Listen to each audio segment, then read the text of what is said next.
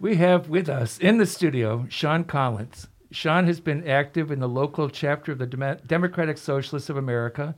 He is also president treasurer of the Troy Aber- Area Labor Council, AFL-CIO, and organizer for SEIU Local 200 United. Sean will share his extensive experience with these associations and identify current initiatives. Welcome to the studio, Sean. Thank you for having me. Sean, how did you move in this direction in your journey of life?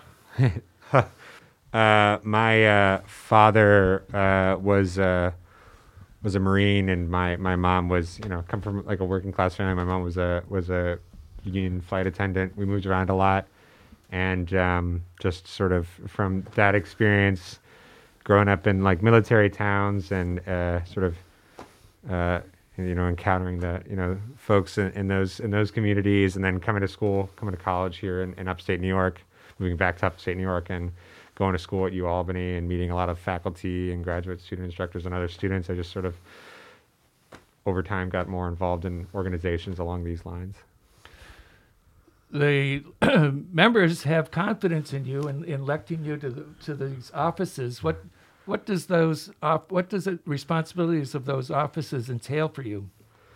So as as president of the Troy Labor Council, um, I you know I primarily you know sort of serve as like a facilitator and uh, uh, you know uh, sort of you know spearhead you know to, uh, different you know our different efforts and make sure that we're just moving the you know on our various goalposts month to month on whatever the various items that we're working on, and then also just trying to wrangle our delegates and our community allies and partners to show up to various you know actions, rallies, pickets, whatever's going on in, in you know in regards to the labor movement locally. So, for those who don't know about the the uh, Democratic Socialists of America, can you tell us a little bit about that? Sure. Yeah. So the, the DSA, the Democratic Socialists of America, you know, uh, it uh, had saw a resurgence in in you know 2015, 2016 with uh, you know the Bernie Sanders campaign, uh, dem- or, you know, campaign to, to become the Democratic nominee in the primary. That was ultimately unsuccessful, but uh, there was this massive you know influx of members into the organization, and um, locally that ha- that transpired as well, and so we formed a, a, chapter, one of, gosh, I don't even know how many chapters there are across the country, but one of one of many chapters, and uh, and we've been organizing uh, around sort of left socialist principles in the capital district, and in particular in Troy since then. Do you have particular campaigns that are your emphasis now?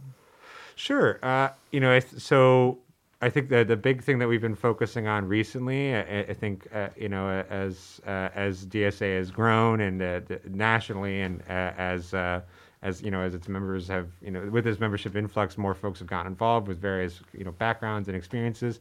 One of the things that you know has seen a, a big shot in the arm has been a, a, lot of the work that folks have been doing around housing. I can't speak to it ex- too much. I'm not I'm not super uh, clued in on it myself, but I know that like uh, folks have really gotten involved in that in that work, and there's a lot of stuff happening at the state level around like right to counsel, um, you know, good cause eviction, uh, and and and you know just other tenant protections and rent control, these sorts of things. Uh, can you tell us a little bit of the backstory of to the organizing of the local DSA chapter? Yeah, so actually, the Troy DSA used to be a part of like the broader like Capital District uh, DSA chapter, which you know does exist here locally.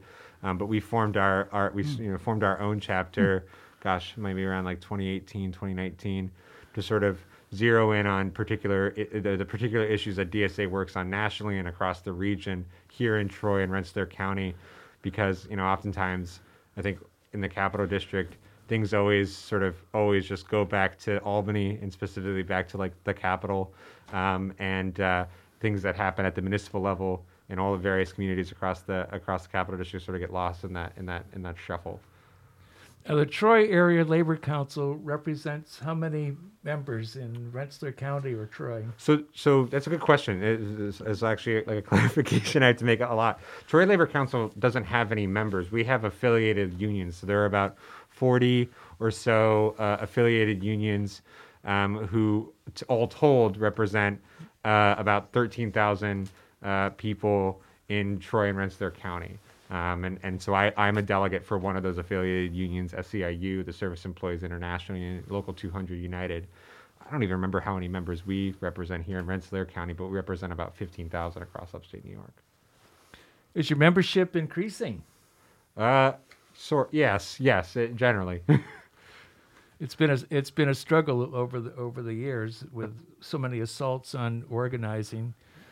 Uh, what what are the what are the issues that that uh, the affiliates are bringing to the table?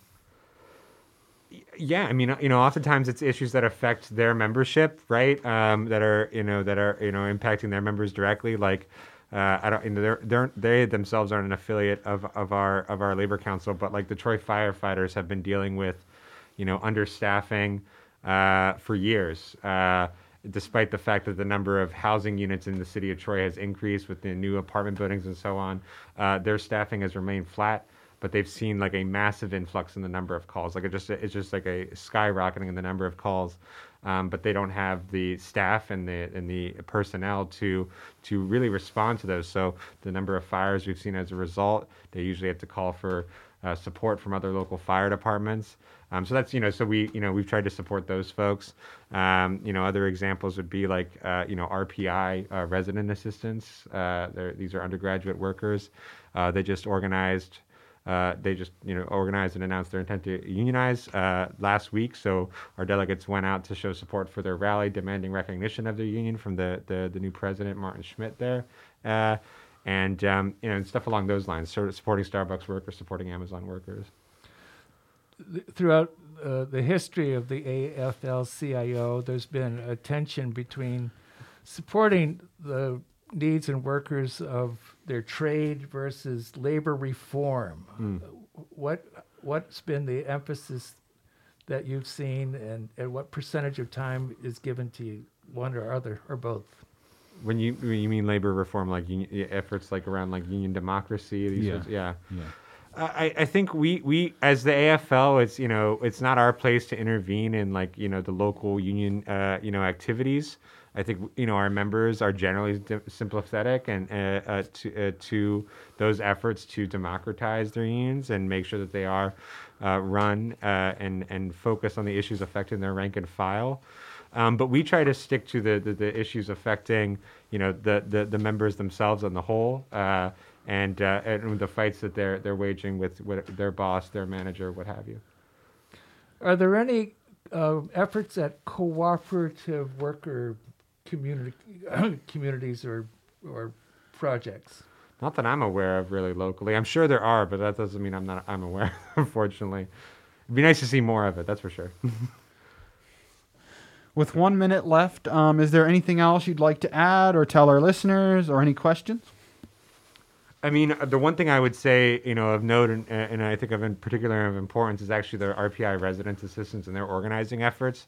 Um, these are undergraduate workers. These are these are 18, 19 year olds um, who are trying to organize, and um, and in a union, it would be the first organized group of workers on campus if they were to be successful, and you know, I've lived in the shadow of RPI for a long time. It's a completely non-union campus that um, uh, provide should provide, you know, good, you know, decent jobs to uh, uh, residents here in Troy. But unfortunately, it's non-union. It's and uh, and uh, and instead it acts as this like sort of parasite on the city of Troy. And I think it's exciting that these these undergraduate workers are are standing up to that and hopefully are just establishing the the, the first toehold there.